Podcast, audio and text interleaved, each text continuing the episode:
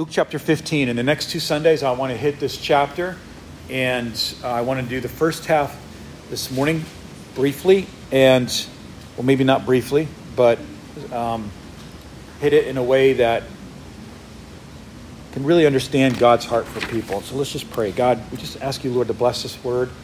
Thank you for each person that's here. And we just pray, Lord, that you would open our eyes to what your heart is, what your mind is, what your obedience is and was for people, for us, for our neighbors, for the Abrahams, the Kabats, and then for our neighbors next door to us. Lord, we ask you, Lord, that you'd stir our hearts and that the love of Christ would be, would be filled in our hearts and minds today. In Jesus' name, amen. amen. Luke chapter 15, and I want to read the first seven verses.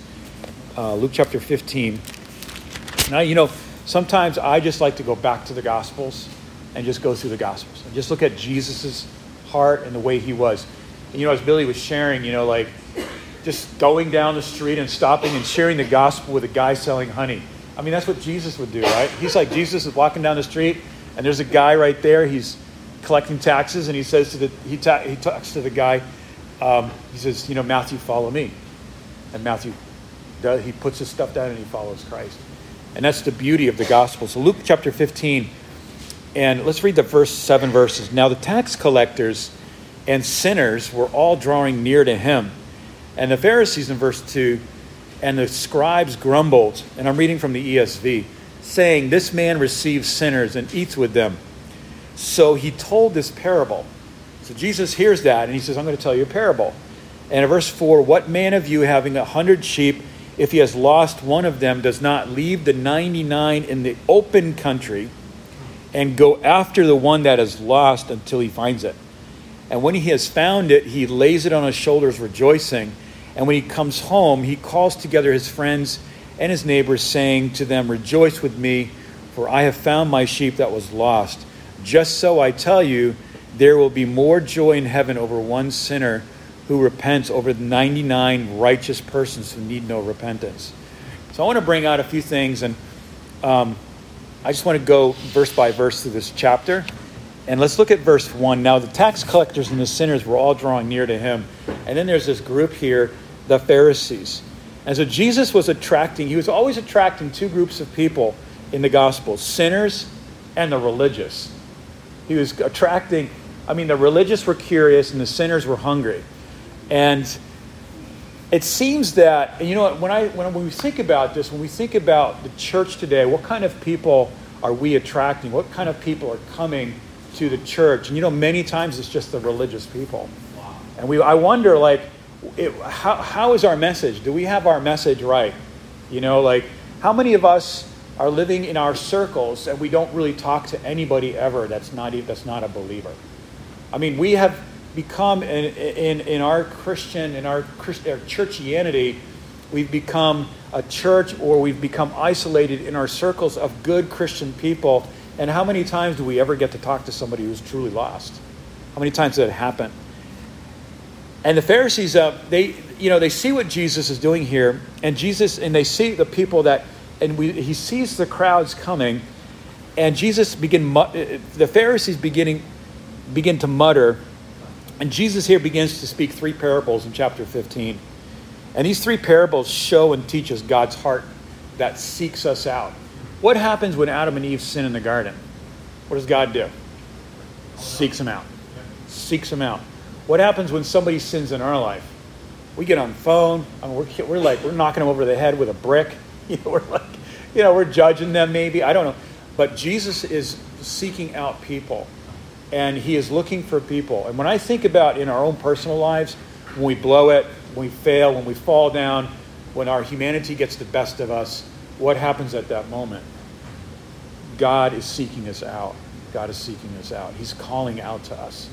And I think that when we fail, when we have those moments of unbelief, when we live in just dark, that dark corner of our soul that we flee to when we are when we're under pressure or when we feel vulnerable or down, we go to that dark, those dark places of depression or anger or whatever it is.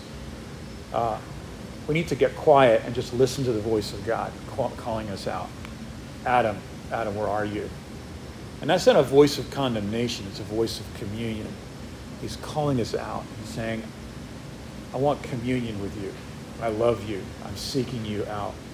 And here we read Jesus begins to tell this these three these these three kinds of lost people. Three kinds of lost people. In verse 2, let's look at that again. And the Pharisees and the scribes grumbled, saying, This, man's rece- this man receives sinners and eats with them. You know, whenever we invite somebody into our personal sphere, or into our home, or into our schedule, or into our lives, what happens is, is that we are saying, we're giving them an invitation to join together in community. Uh, we're inviting them to come in to our, our personal space and to share something with them. And that, that does two things. It invites them into our sphere and our personal, our personal space, but it also causes some vulnerability on our part that we have to trust God for. And you know, the, the reaction here of the Pharisees, they're grumbling, they're complaining, because the Pharisees could not believe that Jesus wanted to include sinners and tax collectors. Tax collectors were especially bad people for the Jews at the time because they represented the, the, the overbearing, the, the, the, they represented the, um, the, the, the dominion of the Roman Empire over Israel at the time. And this was for the this was for um, this was for people that they looked at they looked at these tax collectors and they thought these are people these are especially bad people. And jesus and jesus had them in his circle. Why was this why was this so unique? Why when we read about um, you know the sinners and tax collectors drawing near to hear him uh, what is jesus doing here? He's creating a community. He's creating a, he's creating something that never existed on earth before okay just focus with me, listen with me. I know that, um, you know, we may have heard this or maybe we've read these verses before, but just follow me here. Jesus is creating a community that never existed on the earth before. He is creating something that no one, no human being has ever seen before, and that's the body of Christ. Jesus is creating the body of Christ. And as he's doing this, as he's calling people into discipleship, he's building something that something beautiful and so amazing is called the ecclesia, the called out ones, uh, the lively stones. He's creating a group, he is forming a group of people, and he's not forming it out of the top, best, high achieving parts of society. He is, he is calling people that are the despised, the rejected, the failures, and the hated. And many times, when we look at the church today, that's why it says that Paul says to the Corinthian churches, not many mighty, not many noble, not many talented people, but it's just people that say yes to God that have such desperate need in their life that they have really no other where to turn. And so in, in verse 3, he told them this parable, and he begins to talk about the lost sheep. And uh, we can notice here about four things about, um, well, really three things about sheep that we can really apply to us as human beings. Number one, a, a sheep is really a stupid animal, and it really loses its direction very easily. It gets lost very easily. And when it's lost, it's totally helpless. Um, we are like sheep that are constant. We just like we need to be constantly rescued. It's it's and we're in a place where we're like every day. I mean, there's just a moment where God just has to go out there with His Holy Spirit needs to quicken us with the Word and rescue our rescue our minds and bring us back. Um, you know, a sheep can contribute nothing to his rescue. The shepherd had to do everything to get the sheep home. Uh, a sheep really is very dependent on the shepherd. And then, number four, we as humans are so utterly lost in sin and can do nothing to fix this.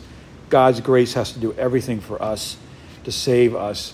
And that is why we need a Savior. And so, lost sheep when we think of the 99, these are 99, maybe these are 99 sheep that really, everything is really okay in their life. Ministry and the focus of the ministry of Christ, and we see action and what Christ is doing as a shepherd is very often going after the one. He's leaving the flock in open country. And that's interesting that it's brought out here in the ESV that this is a place where it may not be so safe. Um, And I think that, you know, when we think about going after someone or when we think about rescuing, um, of course, naturally minded, we're thinking, okay, let's make sure the 99 are okay. They're in, but the, the, and we do need to do that. We do need to be a covering. But the point being here is, is that there's such urgency in the mind of Christ to go after you and I when we wander. There's such, there's such a priority in God's mind to come after us. And you know, sometimes in our life we've gotten out there and we're just kind of wandering around in life. And then before we even know it, God connects us with a body of people. And this is what it says in Psalm 68. It says that God takes to solitary. It says this in the King James. God takes to solitary. He takes to lonely. He takes um, the people that are on their own and he puts them in a family. I love that verse. It's just a, one, of, one of my life verses. Because, you know, we we live in a society, and I think, you know, Texas, just as an outsider moving here, um, I just, you know, the Lone Star State. You know that in Texas, I really think that one of the one of the just the, the demonic things that we are, are wrestling with here is just independence and solidarity and just being on your own like the lone star state. And i think that that really is part of just texan dna is like you know what? Um, this state was formed because the settlers came in and they had to fight you know tooth and nail for everything that just for survival. And this is in the dna i think of texans. And there's this lone star like oh, we're on our own and we created our own republic, our own country, and we had, you know, we had not we had not one president, and and you know we were, you know, uh, and then and then we're the only state that that was never conquered or purchased to be in the union, and and this is a state that was invited into the union because it was going to be, and you guys know the history way better than I do. I'm not going to try to tell you any history here today, but it was invited in to be a buffer between, you know, between Mexico and the and the and the union. And so I think that this is in the Texan DNA. Like, I got it, I'm on my own. I, have self reliance, self sufficiency, pulling ourselves up by our own bootstraps. And I think that actually came from, actually came from Texas. But you know something? With that comes loneliness. With that comes a, a, a separate, that with that becomes this sometimes a wandering, I'm on my own and, and I can't ask for help. I had one guy tell me, um, just born and raised in Texas. He said, you know, because when someone asks for help, you know, people are very kind and very helpful. But after that, there's this tendency for people to look down on that person because they couldn't help themselves. You know, something in the kingdom of God, there's nothing we can do to change our state. When we wander, we're wandering, we're lost in our minds, we know better. There's just something, we're, we're just kind of, we're overrun with discouragement like David was. We're overrun by temptation sometimes. We're overrun by fear we're overrun by even just our health. I mean, we're just like, you know, sometimes we look at our health and we're just like, man, it's just unbelievable that, you know, we are so, so frail. And, you know, that sometimes we're just kind of, and sometimes we're just wandering in the fields that we think are great fields. And like, there, there are, there are, there are wild animals out there that are going to eat us alive. And then before we know it, we don't even see the shepherd coming. There's a shepherd right there. He says, hey, why don't you, why don't you come into the fold? And guess what? I want to say something. We need the fold. We need the fold. We need the church. We need the community. We need it. And we need to be we need to be we need to be drawing near and gathering as much more as we see the day approaching. I'm the kind of person that was brought up on a just getting together daily in Christianity. I mean, you know, maybe with one or two other believers, but just meeting together because every day we need to break bread. Every day we need to be embedded in community, praying and and working together. And you know what's going to happen? God's going to rub us. You know, we're going to, you know, we're going to rub, he's going to rub us. He's going to shape us because every portion of the body is needed. Hmm. And don't let the devil tell you, you know, your portion's not needed. You're not important here. You know, they're going to meet on Sunday, even if I'm there or not there. I, I don't need to show up. No, that is just such a, that is such a lie from the devil. You and I, we need, hmm. we need your portion. And like, you know, when, when you show up, when we show up, and, and we just say, Lord, I'm here, I'm presenting myself a living sacrifice in this, what happens? Two things happens. We get edified, and number two, you're edifying somebody else. And I just want to say that we need community. This is the most amazing thing that Jesus is doing in his ministry in Luke chapter 15. He's creating a community that is the that is that is rejected and that's the offscouring of the world and yet this is his prize uh, possession this is the, the he purchased us by his precious blood and so in verse 5 it says this is that when he has found it he lays it on his shoulders rejoicing and you know this really speaks to me because the shepherd here becomes one of the sheep he has to become one of the sheep. We, we joke sometimes as pastors, um, and it's really true. Pastors really need to smell like the sheep. We do. I remember when we were in Iraq, we were driving down this, we were driving down this country road. I think we were on our way to Koya, and I was driving, and I looked out the window, the driver's side window, saw not far from the from the side of the road a shepherd with some sheep around him. And for a moment, you know, our eyes met. I looked at him, and he looked at me, and I just this split second, like I understood the look. I understood the look. He had this look on his face like, I'm tired, but I love these sheep. This is not easy, but I love these sheep. And I could be doing other things, but I'm out here with these sheep, and I'm not with my family, I'm with these sheep. And I smell like the sheep, and these sheep, like, you know, every, I can't take my eyes off of them for a minute. Why does he do that? Because he loves the sheep. You know, this COVID time of COVID is really, I think it's what it's doing is it's, it's something that God, it's much bigger than whatever, wherever the virus came from or what, however people are dealing with it or whatever their response to it, way bigger than that. I think the virus is something that God has allowed into the Christian community to really just to check our hearts, to really see where we're at. And I think it's just been a real challenging time for a lot of pastors, for a lot of churches. This is a time when a pastor could just say, you know what, this is my opportunity to exit, you know, stage right, stage, stage right. I think it's just a time where, where I think as shepherds that we can we can step out and and um, and quit. And I think that during this time, you know, we get a chance to, as as shepherds, as pastors, to be in the midst of the flock. But something here really is beautiful is that when he has found the lost sheep, he lays it on his shoulders, rejoicing. And you know what? The picture here is communion. The Passover meal always included three things. We know the bread, right? And we know the wine. But what's the third thing that every Passover meal was required in Exodus chapter 12? Do you remember? Lamb. A lamb was required to be there, you know?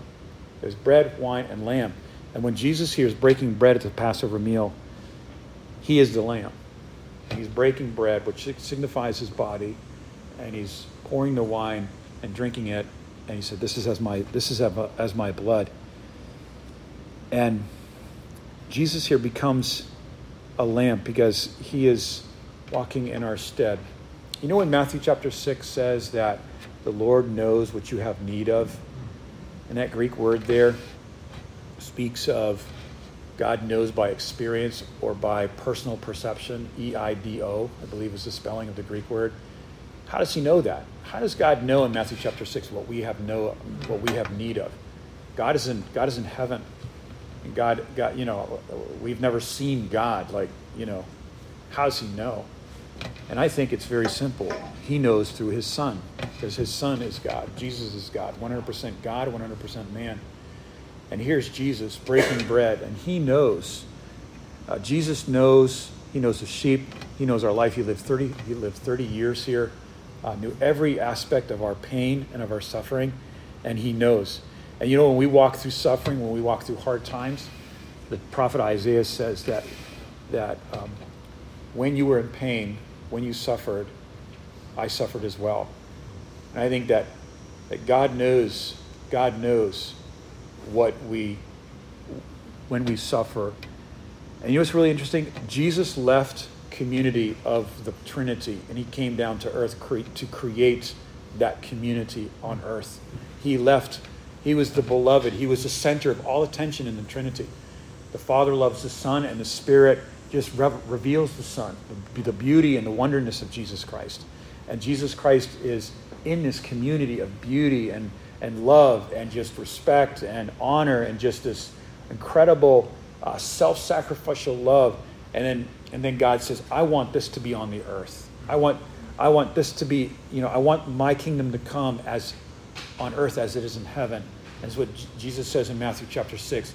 And so Jesus comes out of community. He comes out of the Trinity, not lessening himself, not changing who he is. He is, he is still uh, Trinity, he's still God, 100% God, and he comes to this earth and he says to his disciples, I'm inviting you into a community, a community, a fellowship, a love, a secure, safe place like we have in the Trinity. And guess what, guys? That's the church. That's the church of Jesus Christ. That's us. It's you and I. That's us in this room. And I want to close, close with this. Wouldn't the devil like to attack the church in such a way to break down that community, to break down that joy, to break that, that break down that place of security and trust by, by entering by bringing in the flesh in some way to, to destroy it with division to destroy it with um, with with just uh, the, the, natural mindset of gossip and and malice and like Peter talks about malice and slander and these things and I want to finish with this is that uh, in, in verses 6 and 7 and when he comes home he calls his friends and his neighbors saying to them rejoice with me for I have found my sheep that was lost just so I tell you, there'll be more joy in heaven over one sinner who repents than over 99 righteous persons who need no repentance. And you know something? Jesus, Jesus here is introducing communities, introducing the body of Christ, and he's, inter, he, he's introducing joy. He's giving us a, little, a bird's eye view of the joy in heaven when you and I, and you know something, when a one person repents, that can also be applied to a, a Christian who is living in an area of his life where he's being dominated by his flesh, by the passions of his lust, or or whatever it is, he's just under this thing, and then this and this believer repents, which means to turn away from this to look at this, and that's Jesus Christ. And there's joy in heaven. And, and in community, in the church, like as we heard Billy talk about these beautiful testimonies, there's joy in our heart to hear this because that's what heaven is all, uh, that's what is happening in, in, in heaven. This, there's this uh, the sheep has been found, and it's and, and and and the sheep that was lost was lost because of um, how was the sheep lost? He was he was lost because of neglect. Because uh, that he was the the, the the the the sheep was overlooked, and that happens today.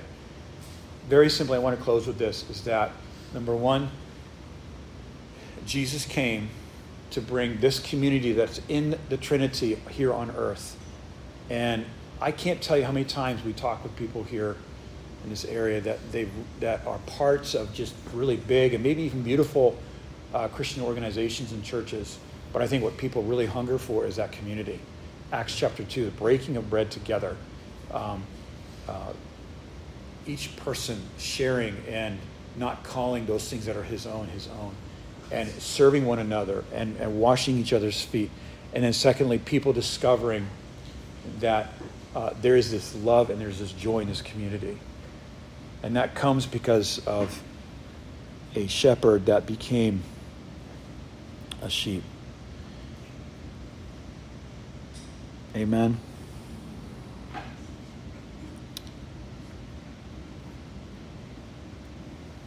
Amen. So let's close in prayer. Father, thank you, God, that you have given us the opportunity to be a part of a community that never existed on the earth before the Church of Jesus Christ. And there's something that's very beautiful, very simple here. And that's the beautiful part, just the simplicity of it. That there's no flesh, no flesh can make this work. Um, it is just it is just a group of people that are surrendering to the cross and being available to be spoken to by God. Lord, I just pray that every one of us in this room would understand the value of our soul. This is what happens when we when we lose sight of the value of our soul and we start wandering to get involved and to get engaged with things that we feel that give us value or that give us significance or meaning.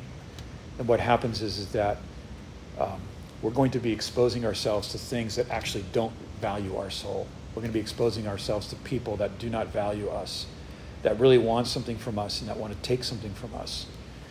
And that whenever we wander and we look at the world or we look at other fields and we think, that's where I can find significance and meaning and a sense of stimulation, then the transaction always ends with, with us losing.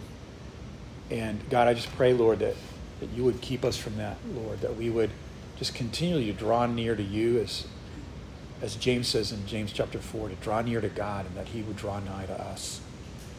Lord, I just pray that if there's things in our life here, in our in this room, people in this room that, that if there's something in our in our life that that um, is just beckoning us to wander, Lord, that we would just recognize that as an enemy of our soul, that we would cut it off, Lord, that we would draw near to the body of Christ, that we would not forsake the assembling of ourselves together. And I understand we get sick, and I understand things like that. I'm not saying that. I'm just saying that, Lord, that we would just have priorities, um, and that we would, because we live in a church culture that has taught us that, like, you know, church is an experience. It's not a. It is not a desperate. It's not something that that we really need. So, Lord, we need the body. We need to be embedded together, baked together in a loaf. And I just pray, God, that as we leave today, uh, that you would stir us up and that we could have a just a, we could just have a glimpse, a look, and a communion with the joy of the Trinity over you and I, like like like like God said to the devil. He said, "Have you seen my amazing servant Job?" And like that goes on in heaven on a continual basis. God is like God is just boasting about you and all of your weakness and everything that's going on in your life and all the questions that are going on in your life. He's just saying, look at he's just taking you and put putting you in the devil's face and say, look, look at this, and you can't do anything about it. And so, Father, we thank you that you boast about us, that you rejoice over us. And Lord, that we would see that and we would keep ourselves in the love of God. In Jesus' name, amen.